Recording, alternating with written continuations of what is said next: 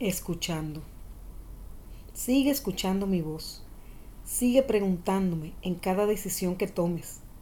Yo te daré la seguridad y la fuerza para asumir cada situación en cada momento y tendrás paz, la paz de saber que estás conmigo.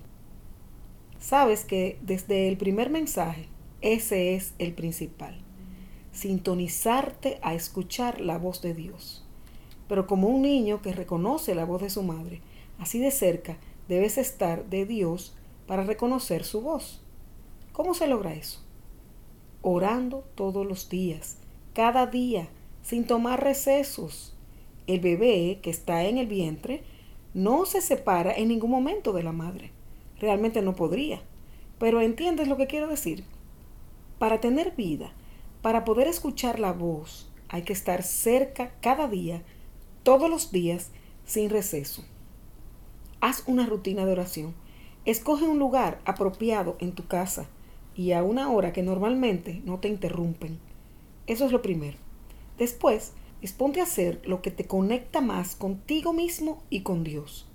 Puede ser mirar la cruz y dejarte amar por el acto de amor más grande. Dios mismo vence la muerte para que tengas vida. O puede ser con una vela, una música instrumental, la luz tenue. Te recomiendo que seas sentado para que no te venza el sueño y lee en voz alta la palabra del día. El calendario litúrgico católico tiene unas lecturas escogidas y definidas cada día. También puedes ir leyendo un evangelio o un libro de la Biblia si prefieres.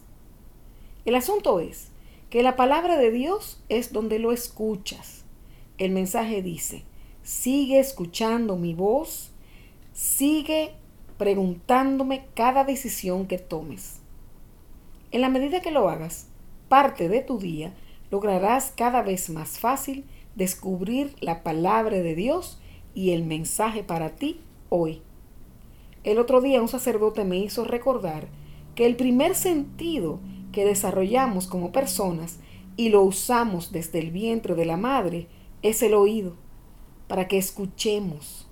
Así es, la primera conexión con el mundo. Usa ese sentido muchas veces olvidado. Escucha al Señor en cada momento y tendrás paz.